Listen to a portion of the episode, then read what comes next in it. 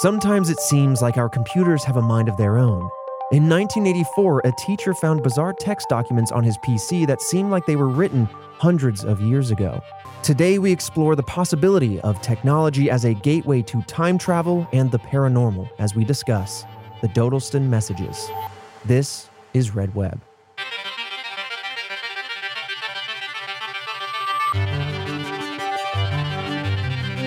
Welcome back, Task Force and mystery lovers everywhere. This is the show, Red Web, all about mysteries, true crime, the unexplored paranormal events of this world, and sometimes just an ounce of film knowledge.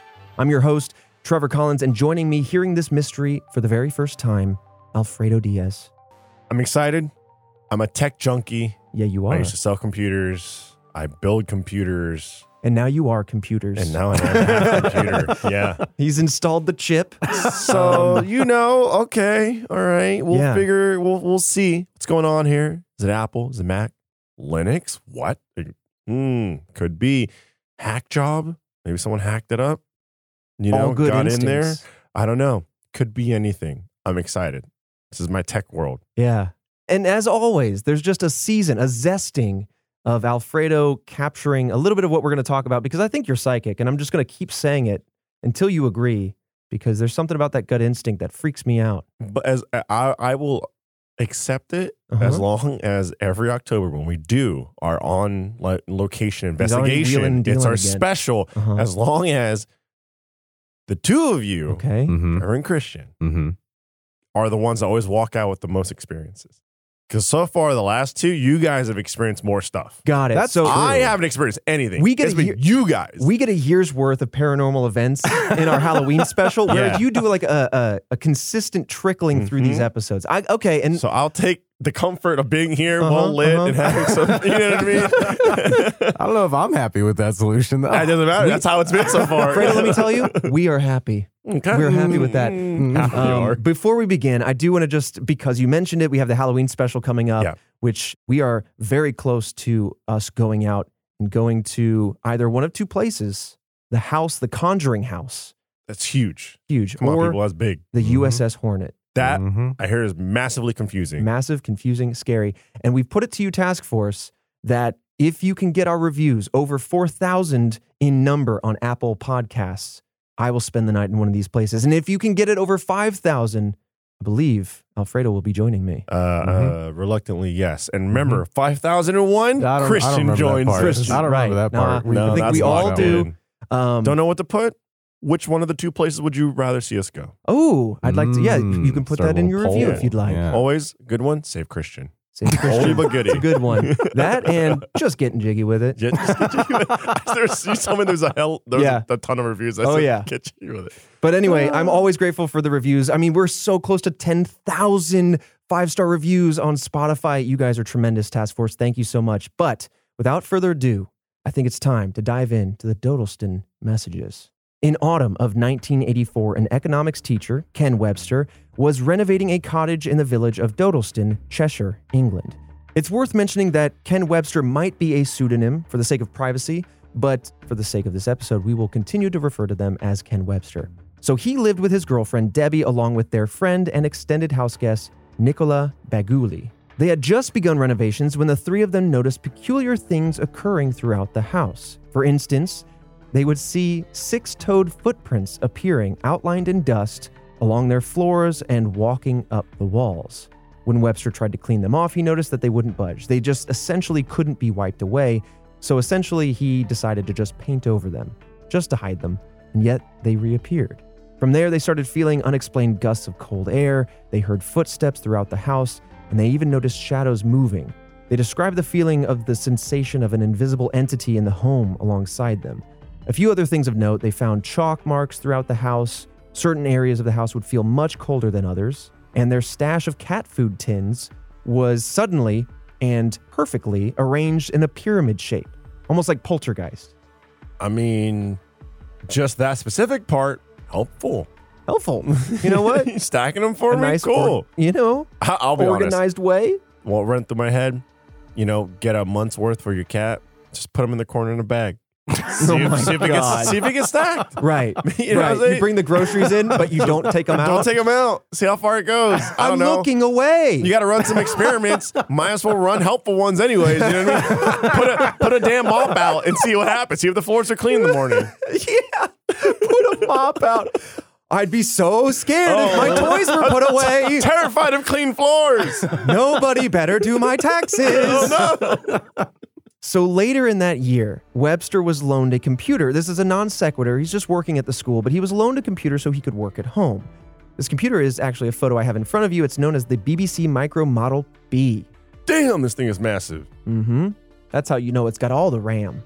Yeah, uh, this looks like it takes like floppy disks. Definitely. Yeah, yeah, yeah. No, I mean it's a it's a big old box sitting on, uh, yeah, sitting on another rectangular box, and you've got the uh, really high keyboard.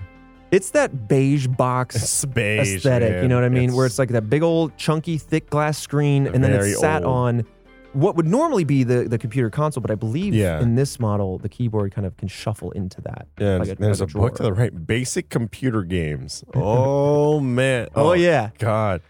computers for nerds or whatever. What computers for idiots? That's the book series. So one day Webster left the computer on in the kitchen while he and his two roommates went out on a an outing. I don't know if they were shopping, dating, or just standing outside hoping someone mopped their floors. Now, when they returned, they saw a green light emanating from their kitchen window. They went inside to investigate, and that's when Webster discovered a text document open on his computer in the word processing application known as Edword. Ed Word. I love that.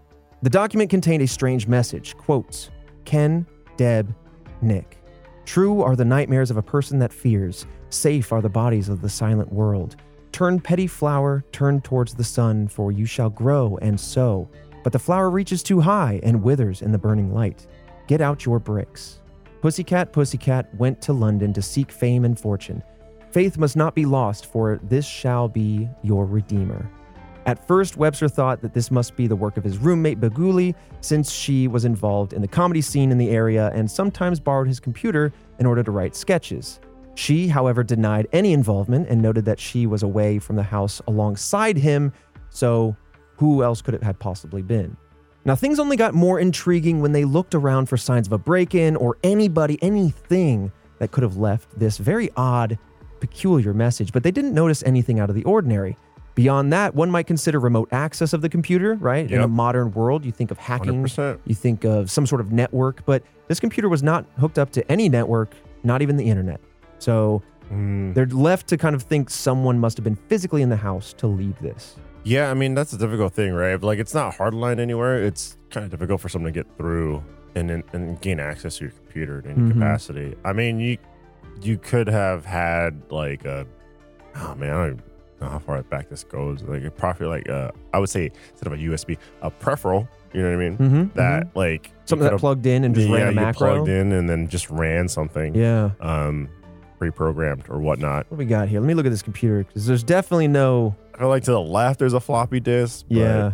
that's about it. I mean, this is this is old old school. Yeah. Because that was the thing though. Like if it was connected to the internet, the internet when it first was public was evolving so fast, and so many people are still learning. Right? Of Mhm. like there's scams.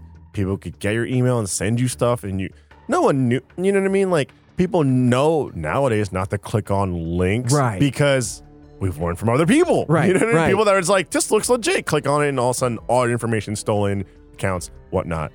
But yeah, I mean, if it's not connected to the internet, it's not hardline. It's it's very very difficult to gain access to it. Right. Well, I've been responding to every email I get, and uh, they offer great wealth. And he has helped many princes. Yes, I've I've put out a few deposits, and I'm still Mhm. waiting for my wealth to come in. But boys, there will be signs when they do. I come roaring in in uh, in my Maserati. I'm like, it actually worked. Yeah, dude. What if you I, just I've see talked to a the, few um, princes. The uh the the uh the feet prints of like a toad next to Oh the my computer. God. Things typing. I love that. Like if they had a cat or something, cats love sitting on something. Wasn't on there the prints on like the walls? And Yes. Stuff? Yeah. six toed. Like they had six toes in those prints. Oh, not five. six toes. So I'm curious. They're human looking, right? Like they weren't like I know you're jesting about frog prints, but like yeah. it wasn't I, that's a good question. I think they Was were human? Human. That- Yeah. Let me double check. Right, I don't, there- I don't there want to is- speak out of turn on anything. There was a photo I saw when we were doing research, but I don't know if that was a recreation. So I'll let you kind of look that up. But ultimately, coming back to this document, the three of them assumed that this must have just been some sort of simple prank someone played on them, and eventually the computer was returned to Webster's school. Nothing to think about it. Now, later, in February of 1985, so this would have been several months later, Webster needed the computer once more and brought it once again back into the home. Same one. Same model. We're not sure if it was the same physical hardware. Got it. Yeah. So brought it back to the house, and he received yet another message. This one appearing in a very similar way to the first message, where the trio had gone out and returned to find the message open on the computer. Only this time, it seemed even clearer that these messages were strictly about them. The first one was addressed to them, but this one starts to speak in a uniquely different way about who they are, what they're doing, and talking about the house. I should say, before I read this particular message, that they went on to receive upwards of 300 messages. So we're not going to cover them all. We're going to talk about a few of the juicy ones. Yeah. Creepy, terrifying. Oddly enough, 300, you're losing your scare factor here. Right. At some point, like, I don't know. I feel like most humans, not even just myself, would Yeah. get kind of numb Right. to the fact that, all right, another message. This is this It's is weird, the Marvel it's franchise of creepy. messages. Yeah. You know, you're putting out a lot. Maybe it's maybe a bit too much. Also, it, Can't keep up. like 300, did they just keep borrowing these machines and kept getting messages? I think it's that he had them for long swaths of time, Oh, and so okay. they would happen while he had it, and then he'd take it back, and Yeah, so- have it for like a week and Yeah. then get like 30 of them and then. I think so. Yeah. So now, with that said, let's read this particular message. And I'm going to do my best. It has some very interesting turns of phrase and some very peculiar spelling. So here's what it said Quote, I write on behalf of many. What strange words thou speak, although I must confess I hath also been ill schooled. Sometimes methinks alterations are somewhat bareful, for they break main a sleep in mine bed. A little rough on that one. Another excerpt from that message Thou art goodly man, who hath fanciful women who dwell in mine home. I hath no want to affray, for only sith mine half witted antic has ripped a twain, mine bound hath I been wreathed a night. I'm reading it verbatim, but I'm losing the meaning here. Bro, what? Yeah.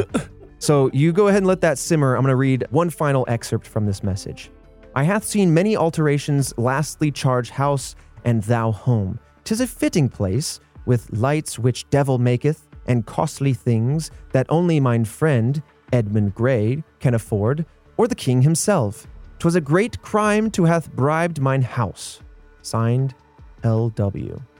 So, despite the confusion of it, and Task Force, if you know Old English, please step in and help us. We're going to post some of these messages on our social so you can kind of read them yourself. I probably didn't do it full justice, but all that is to say is that whoever is writing this is reflecting upon the man, Webster, as well as the two female roommates that he has in the house, as well as talking about the I mean, lights. The house itself. Yeah, saying that the lights that are in there are made by the devil, that some of the things that they own are something that must be of great wealth, that only the Yep. king could have these things. Mhm. But also, I think most importantly, this entity, this LW, is referring to it as their house. And so now you can start to pick up on, on the kind of path I'm going to walk you down, which is someone out of time or a spirit speaking through this machine to the three of them. And I think the it feels like it's someone from an older time. Mm-hmm. It's got to be. But also just I think what's really interesting is the connection that is being made between what appears to be the spirit of an older time Mm-hmm. and tech, modern day technology at Yeah. that moment, Yeah. right? Like I'm sure uh, you could argue like that the spirit was watching them and they learned that oh this is a typing machine of this current time Yeah. but there at some point there was that gap that was bridged you know what i Mm. mean in Yeah, terms yeah, of yeah. like someone from the 1800s typing or on a computer Yeah. you know what i mean Yeah. Uh, which i think is pretty interesting That is a very interesting point that honestly I didn't think about. And and I'm just gonna throw this out there and we can kind of come back to it when we start to talk about theories. But if this is an out of time spirit, would somebody from the time period that we're gonna talk about here in just a moment be literate on average? to the point where they could actually type and actually write out language. That is a very interesting point to be made when we talk about the two theories, basically, on if this is a hoax or if this is a real paranormal event. Mm-hmm. Definitely something to chew on. That's very good thought there. So, of course, they still did not know who was leaving these messages. And this time, as we know now, it appeared to be written in Old English, whereas the first message seemed to be using modern English. But we'll get soon to why that may be, Okay. or should I say, who that may be. Okay. Because I was Yeah. about to say, I was like, wait a second. Yeah, it, it is written in a different way. So that's very jarring Mm-hmm. and like kind of th- leans and directs this into the realm of like hoax Yeah. as like an initial thought, An right? inconsistent. because it's inconsistent. Yeah, yeah, yeah. It's Yeah. it's pivoting based on mm-hmm. maybe a storyteller pivoting it, right? So definitely keep that in the back of your mind. So Webster began writing back. Dangerous to interact with the Ouija board, as it were. But he's writing back now to this mysterious LW, and he was able to learn more about this individual.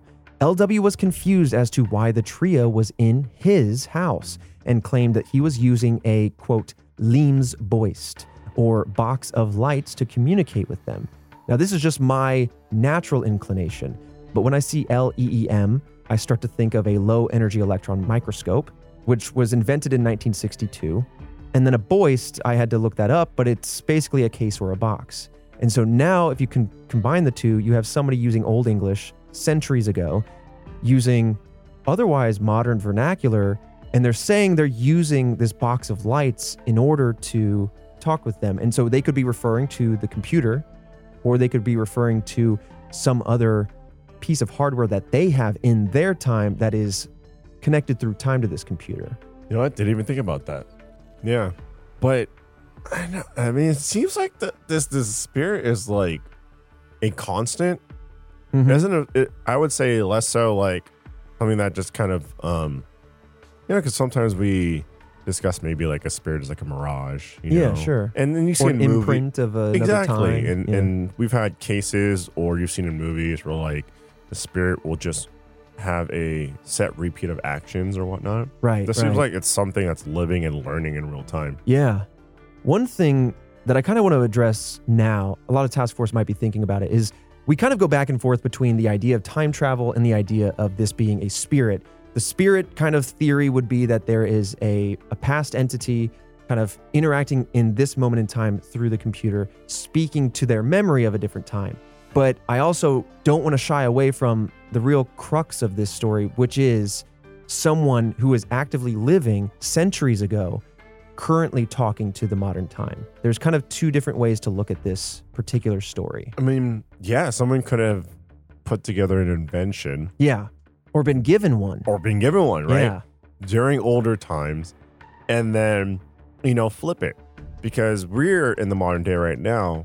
But if you're going down that path, this story very much could have been told from their perspective of the person way back when going, I type a message in and I'm getting a, a person is talking back to me, but Yeah. they don't talk the way I talk, you know? And, and I, I guess they would have to be able to like see through the veil because then they're talking about the house and modern day things. Yeah. So- See, that's why it gets kind of conflated. Yeah, because definitely like one side has more Yes. information in sight Than the other. than the other. You are 100% correct. which I didn't even think about that too. Whoa. and there's no webcam. Uh, you know, there's, there's no yeah. peripheral to look through. Yeah, man, I love I love your fresh take on it. this, Yeah, this like, is juicy. you're totally right. Tony Angles. Yeah. So now now we have a situation where Webster's speaking actively to LW. Once again, talking to the spirit using the Ouija, Ouija board, Could not be essentially. me.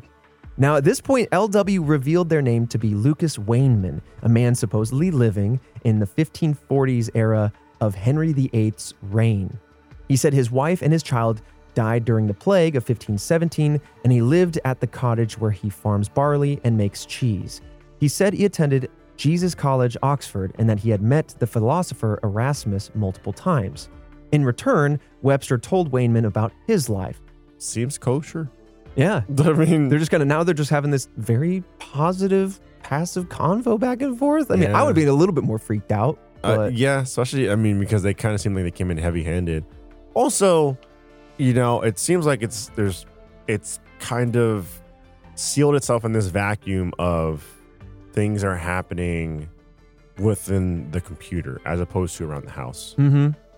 Well, yeah. I mean, you're right. It, it, it's now localized to the machine. Mhm. Whereas I think some of the sightings and experiences that I mentioned earlier, those were kind of happening on and off throughout this. But you're right. Otherwise, a lot of the activities localized to the machine.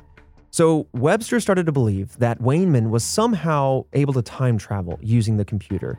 That or his spirit, as I mentioned, there's two kind of different angles here. The spirit was able to control the computer in order to send messages. Maybe it is a spirit because he spent centuries learning how to read and write. Because what else do you do? Right. you got time. Yeah. So at this point, and this is I'm I'm I love that Webster did this because I'm like, get this into somebody else's hands. Let's get some other eyes on this. Webster brought the message to his fellow teacher, Peter Trinder, for help. Trinder had a degree in English from Oxford, and he claimed that the language that was being used in these messages was from the southwest England area during the Tudor period, which was 1485 to 1603. This corroborates the story of the plague, corroborates the idea that Henry VIII was the reigning king at the time. But that said, Cheshire, where this cottage is located, is actually in northwest England, somewhere near Liverpool. So, eh, Hmm. Some maybe someone got their research wrong. Maybe uh, you know, uh, Wikipedia. I don't know when Wikipedia was invented, but maybe they there was like a Wikipedia type page during the Tudor it- period. Yeah, where they pull all his info and there's some misinformation being used. Yeah, yeah. I think that definitely might be part of this. So let's talk now about the other messages that had a totally different tone of voice. Around this time, after getting help and everything, Debbie began dreaming of Wainman. She even felt sensations of being scratched or tapped that she had never really felt alone in this house. This is when Wainman revealed his real name, Wainman being the voice in the computer. The real name was actually Thomas Howarden. He actually studied at Brasenose College and that he was having trouble in his time. So now I'm going to refer to Wainman now as Howarden because that seems to be the actual name, whereas Wainman was the pseudonym. But I don't want you to be confused. Either way, he refers to this trouble that he's having in his time. He was supposedly accused of witchcraft because of the box of lights that he was using. I think this starts to put more stake in the idea of time travel.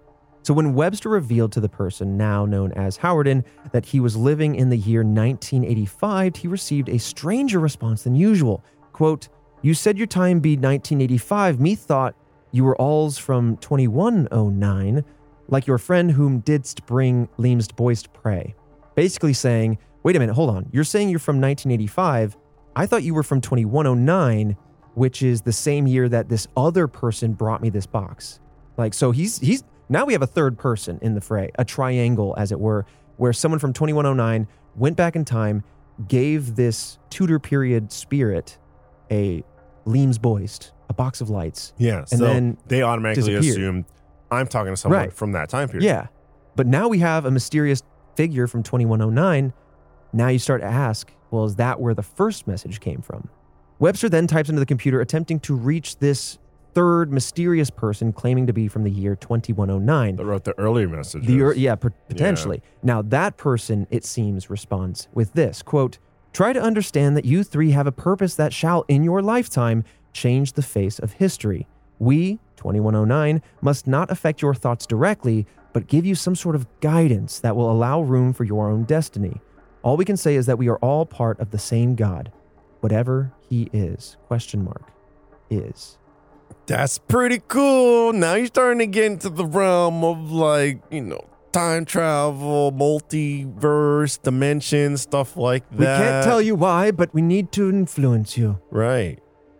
I oh man, now this is a good story. I like I like to taking it at face value, thinking of a person in 2109 going, "We have to change the past, and this cottage is the answer, but the way to talk to them is to go back. No, not to 1985, 1542." Uh, it's so interesting, but I also mean- kind of wild. Like why is that the path they're taking? I mean, be, it could be that they just found the way that the And who's leaving these dusty the six ripple six That's true. That's true. Who's got the sixth toe? I mean, Right. probably Do- from the future. What if what if in 2045 we all start birthing children with six toes? That's probably Oh. because we uh, the cell phone in my Well, hand right now. definitely, That's probably why. definitely, That's I'll definitely. tell you. There's the answer to that one. Who's to say that they didn't, you know, path everything out and they had to go way back when and connect these two and their dots, whatever, in order to have the dominoes fall in the specific way required for the future. Mm-hmm. I, you know what I mean? All that is very confusing. You know, I mean, if if I were to go back or and try to affect you or myself or whatever, I wouldn't go directly into like, okay, like, hey, two Alfredos in the room, guys, red web team, you got to do this. I would have a proxy. You know what I mean? Like Mhm. that would I don't know maybe drop something a random person or whatever or whatnot or, but it wouldn't be me because then that just seems too abrasive and it would shake things up Mm, way too much Too dangerous. yeah Two Alfredo's touch, this is the world implodes. that's what i'm saying this could be their delicate way of getting to the path they Yeah. need to It is interesting. That would be akin to you literally bouncing a cell phone call off the year 1365 and saying, "Hope it gets to you." It, it's it's just so far out of the out of the you know very way. but it's now But- it's gone sci-fi and i It love this Yeah, yeah, I love that too. But at some point after this message, he's talking to his fellow teacher, the English teacher Trinder, and he's trying to communicate now with Howarden. At this point, though, when Trinder gets into the fray and he starts trying to communicate, the entity, the person from 2109 is saying, Hey, you kind of need to back off. You're threatening our mission here. So Webster was suspicious of 2109, who seemed to have been editing some kind of messages and had some sort of purpose for connecting him with Howarden. The one that, I mean, it is a very wild reason to connect these two individuals, but maybe there's a purpose there. two things Yeah. one i think it's very interesting the whole destiny You- there's destiny to be fulfilled Mm-hmm. and they said three so it was how it was howarden And then his two roommates. oh i guess oh i guess I said three roommates Yeah. interesting not even the person from way back right. i and guess so- they're just the proxy that i'm kind of like talking about exactly. the situation Mhm. to push things in the right direction Right. So Uh, 2109 is trying to bounce information off of the 1500s back up Yep. to 1985 in order to get these three Yeah. to do some sort of mission that changes the world. uh yeah the household as a whole This is a good movie. yeah that's what i'm saying we genuinely need a, a This production this is great department to start making these movies. Start start the start the task force signups. um, then the second thing is why did was it twenty one oh nine? Mhm. Why did that time period, the future, decide like they? As I'm understanding, my perspective right now is they're the one that sent the first handful of messages. Then the past came in, started messaging the current, and then that conversation kept going why is the the future seem to just back off from the conversation as a whole but now they're active and so hands-on yeah. It's a very good question. and it's just uh, uh, yeah just intriguing to me a little threatening too Yeah. I- like it, it could be, again, if you want to take it at face value, it could be the fact that they say we're in trouble and we desperately need this mission to happen, right? Stop playing around and, you know, playing who's he what's it with that person and they play who's he what's it back with you. Like, great, you got your bios down, mission proceed. But on the other hand, again, then on the other end of the spectrum, you have the believers and you have the skeptics, and they're going, well, it's it's fickle because it's a story yeah you know and we'll, we're very close to discussing those two different theories here but i did want to put a button in the messages in the stories because eventually the messages ceased when webster moved to manchester for work leaving behind the bbc microcomputer for no one to ever receive those messages again. So not only is he not in the house he's not in the city and he doesn't have access to this machine. And the story kind of goes cold there. Hopefully 2109 is fine. Hopefully everything's okay Right. there. But I feel like I would have gone back just to poke around. I would have. at some point in time i went Can I Airbnb this house just real quick? I used to Yeah. live here. I got an old machine I want to hook up just to chat. Hello, Task Force. This is Christian. Just taking a second to jump in with some orders of business, some housekeeping, and a word from some lovely sponsors, and then we'll be right back into the episode. If you don't want to hear this break in the episode, then what you can do is become a first member. You get the episodes ad free in perpetuity. It costs $5.99 a month. Just go to roosterteeth.com slash sign up. Becoming a first member is by far the best way to support Red Web and allow us to grow and do more in the future. So thank you for those who have done it. You're not hearing this because you already have a first membership. And if you want to join them, go to roosterteeth.com slash sign up. Thank you so much. And we've mentioned this already, but just another reminder to keep you all aware we will be having an off week. September 18th, there will be no episode of Red Web because we will be out shooting our Halloween special. So we'll be a little busy working on that. We apologize for the no episode, but we promise it's for a very good reason.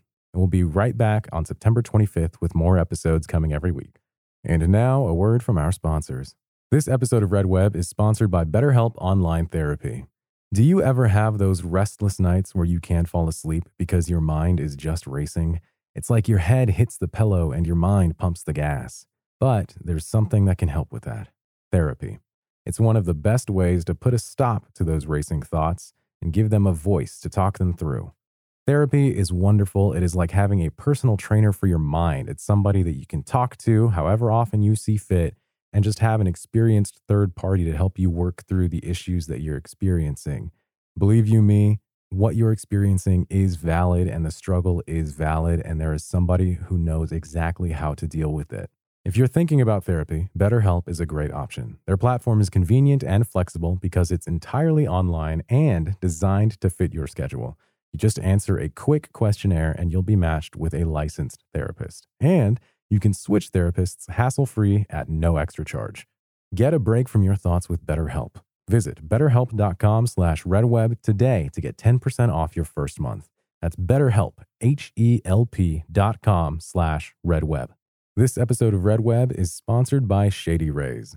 Shady Rays has quality polarized shades and they won't break the bank. Shady Rays is an independent sunglasses company that knows how to make top-notch products. Their frames are built to be super durable, perfect for all your outdoor adventures.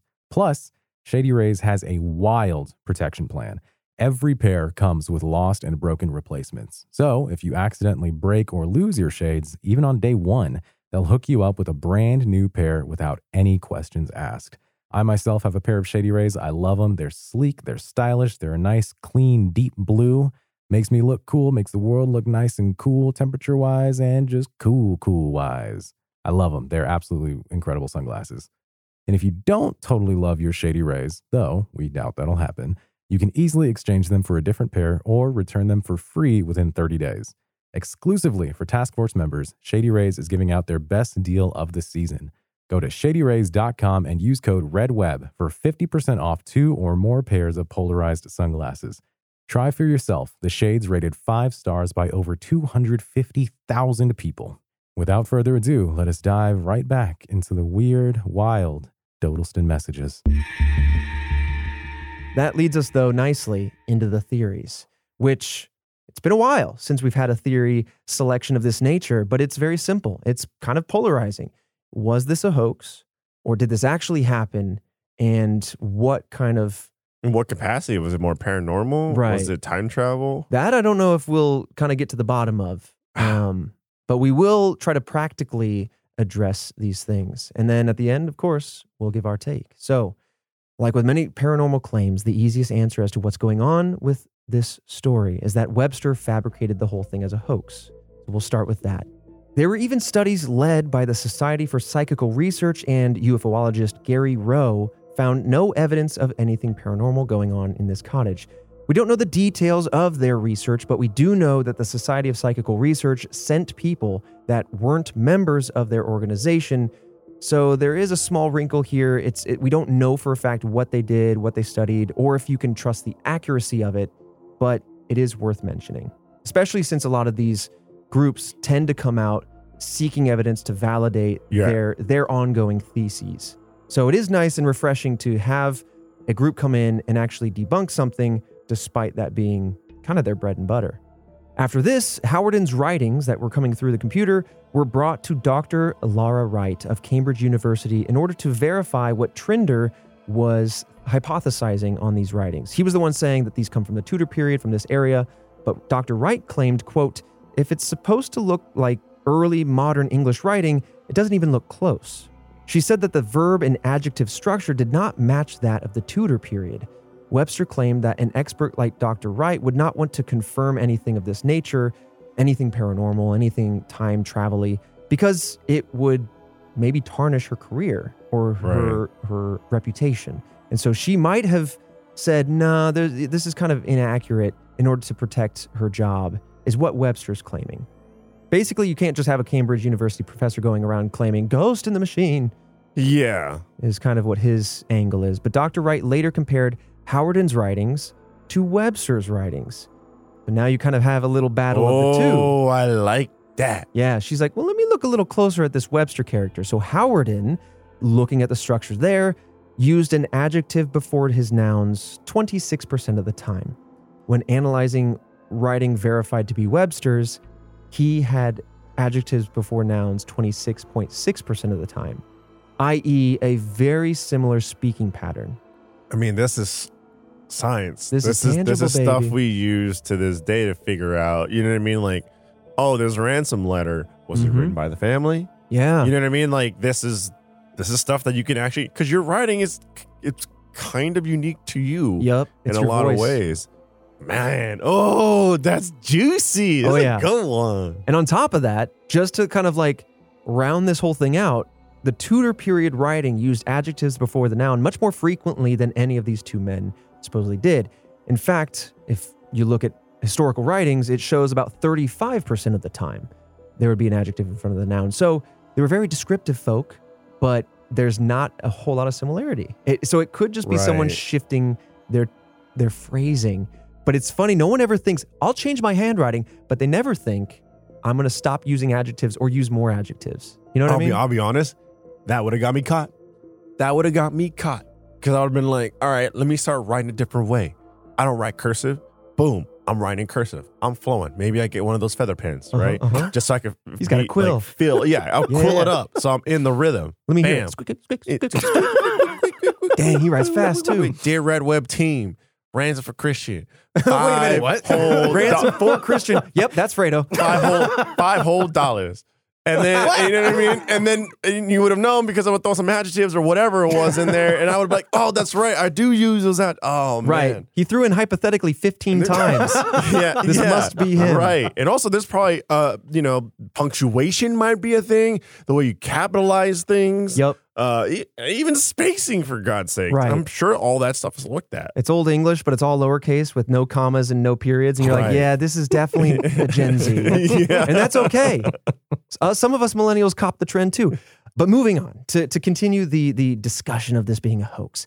One could claim that the writing is just from a different time period or style, that it is still time travel, that it is still maybe a spirit, and maybe that it's just a different time period, right?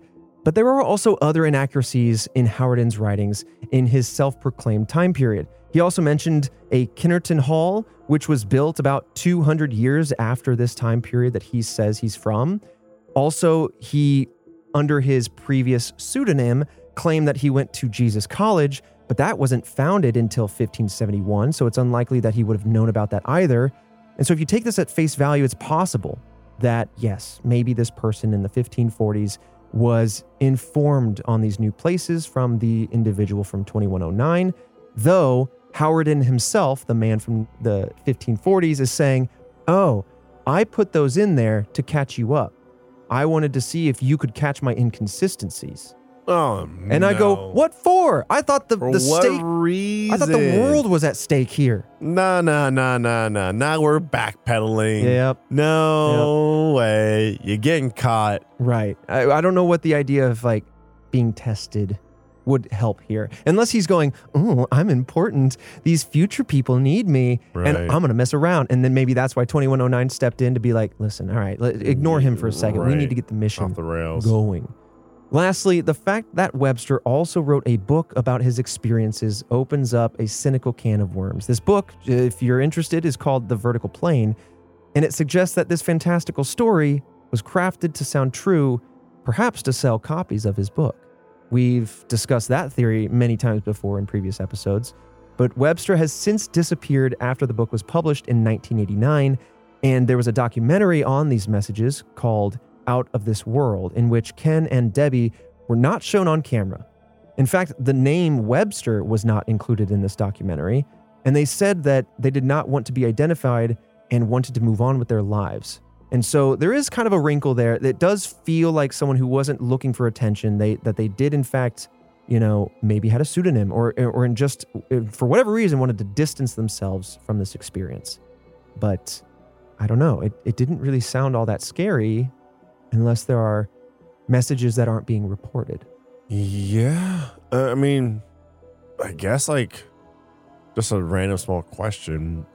Were they able to see a majority of these messages? If not all of them? So the three of them, Webster especially, definitely. Mhm. Um, as far as the documentary or any other sources, I don't know. okay. Um, all we know now really is that there was about 300 messages. That's what's been reported. But Yeah. Christian, do you know if if all of them have been documented for historical purposes, or are some just kind of so it lost? seemed like a handful of them were analyzed. yeah, I don't think all of them have been stored. I think they've been lost to time, but sure. you know there are a few handful. But no, I don't think we have all 300 Yeah. available anywhere to see. Especially if like they were on a computer that couldn't print and they're just saved there. Somebody would have to transcribe it, whatever, whatever. Now, that said, despite the hoax theory and a lot of the kind of support that that theory has, there are many who still believe that the Dodleston messages were a genuine paranormal experience. See, I feel like I'm a part of the, with this one in Mhm. particular, especially, I'm part of the jury, right? Yeah, And it's yeah. like there's like two sides. There's two lawyers. One arguing hoax, the other one it's about to step forward arguing paranormal. Yeah. And it's just like, all right, present, present to me. You know what I mean? Right. But then you have them also saying, now listen, it has to be without a reasonable doubt. And so they're stepping up to the plate here to tell you it's real. And if they get just an ounce of, well, hold on, you cannot Yeah. Yeah. commit to one side or the other. So supposedly, Howarden also left physical notes and drawings on papers during these ghostly encounters. Now, as I kind of go through some of the support systems for this being real, I'm going to kind of come back and knock them out one by one because that's what we do here. We want to have a practical, pragmatic, but honest approach to a lot of the theories. Sometimes we leave them totally open ended. I think in this case, there will definitely be a lot of things that happen to nudge us in one way or the other. Mm-hmm. But I'm going to go ahead and, and lay the groundwork for this being real and then come back and kind of Yeah. readdress. So, anyway, the idea that other physical items were being left in the house, other notes, other drawings, is compelling, though I'm very confused as to why that isn't such a cornerstone of the story. True. But again, we'll come back to that. And I do have one drawing and one note that we have for you to look at in just a second. Ooh. Trinder, again, the teacher, contacted Robin Peedle at the Brasenose College Library, who found Howarden in their records, but no Wainman, basically confirming that Thomas Howarden was the real name and that Lucas Wainman was the made up one. It does substantiate a little bit. But Trinder, ooh, Trinder himself has kind of got some elements to him. But in Webster's research, he found a man from the Tudor period actually also named Thomas Howarden who had been a vicar of Gloucestershire and attended Brasenose College. Moving on, though, Howarden also claimed that the house was built of redstone. The cottage itself wasn't, but underneath the house, the foundation of this previous structure that once stood there was, in fact, made of redstone. And so there's just a few elements here of this time traveler spirit that are kind of hitting on some accurate notes. And then moving on to the documentary, despite not being on camera, Webster and Debbie insisted on the veracity of their story. Trinder appeared on camera in this same documentary and claimed that he still thought the messages were authentic. One of the cornerstones for his belief is the word pill, P I L L E, was used in one of these messages we didn't talk about, but it was a common word in Southwest Tudor English. It was a word that Howarden used that Trinder focused on. It meant a little inlet in the river Severn. Basically, like he got so obsessed over the usage of this word because it was particularly rare. It would be someone that would have to be highly educated on this period of time and language to know that that word exists. And so Trinder himself is going, that's pretty impressive. But I'm like, Trinder, you know it. I mean, Trinder knows it. Uh, I mean, Webster's job is education, Mm-hmm. He might not be an English teacher, but, he knows how to research. I mean, you're in the environment, right. you know? Osmosis, baby. Yeah. And uh, so now I want to kind of come back over those kind of cornerstones to this piece. So with regards to the paper and drawings, I'll let you take a look at the images B and C now. The the very flimsy piece here to knock the leg out from this part of the table is Webster himself could have drawn these, could have written these notes. But as you see, I don't even know if that's English. It looks like Tolkien Elvish. It does look elvish. It looks for like one ring to rule them all. There's you know? little like circles in between the words. Yeah. But yeah, the the kind of flimsy part of that is that Webster could have done it himself. And then coming back to the idea of Thomas Howarden being an actual person from the Tudor period, well, who's to say Webster didn't go back, do some research prior to landing on this name and discovered a name from the Tudor period once his colleague decided this was from the Tudor period. He could run off to the library, find this name, come back to his computer, and then say, "Oh, but my real name, I Yeah, I got you. My real name is Thomas Howarden." Again, so it's not super stable. Now, the idea of the house being on Redstone, the fact that the house was renovated, just because it's in the foundation doesn't mean that they couldn't have, at some point in these renovations, figured out that Redstone was part of the house. Mhm. Could have been a lucky guess. It could have been something that they stumbled into. I think that this is Webster trying to substantiate some authenticity in this Howarden voice. But again, we can kind of knock the leg out from under it and say, but there's reasonable doubt that you could have known the information yourself. I mean, do they own the house? I don't know if they were renting. If they were doing renovations, I would gather that they owned it, Yeah. I mean, but I don't know. and like I hear all the time, right? I didn't research it, but I hear a lot of time. It's like a lot of Austin's built on, uh, was it clay? A lot of clay and then a lot of slate, depending Yeah. on if you're on the east side or the west side.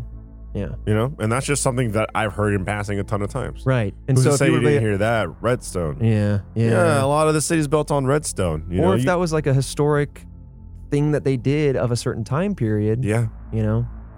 But yeah, it was also slightly inaccurate. It did like the message Right, said it- the it- house it was, wasn't- but it was the again, foundation. to me, it tells me that like research and that was like it's like doing like Webster did research, yeah, and when you do research, a lot of information, especially the further back you go, we know can get lost to time, or can get translated in a slightly different way, you know, or people take liberty of like, ah, put my spin on this. mm-hmm. So it feels like you fell victim to that, or like maybe saw one article where it was the house, but really, you know, in a more accurate article, it was the foundation or something. Yeah, So, yeah, for sure. And just to kind of continue on with the idea of research, you know, Trinder is an interesting entity. We have Dr. Wright who kind of debunked his take on some of the messages, but the fact that he's kind of he himself, Trinder, is going, but they used the word pill. This is such a rare Tudorian word. Like it must be, What a random thing to But- throw at, like but he knows to it. put your all your eggs in that basket. Sure. But if he knows it, who's to say he's not working with Webster, that he's the one putting it into the message, or that Webster then has easy first degree access to that sort of knowledge? So you're right. It's weird to put all your eggs in that basket, but on the other It's hand, like a hail mary. it is. So I don't think that that completely substantiates all the counter analysis that Dr. Laura Wright did. But again, I wanted to kind of address the cornerstones of the truth theory, but then also be practical about it. But moving on though, to kind of lean back more in the believing side, we have seen a very similar situation in the case of the Jack Froese emails. Totally different episode that we covered a while back. Very fascinating. And I'll and I'll go over it kind of briefly, but in Task Force, if you don't know the Jack Froese emails, similar case, very fascinating. So there's a man named Jack Froese, and months after he passed away, his family and his friends began receiving emails from him from the grave.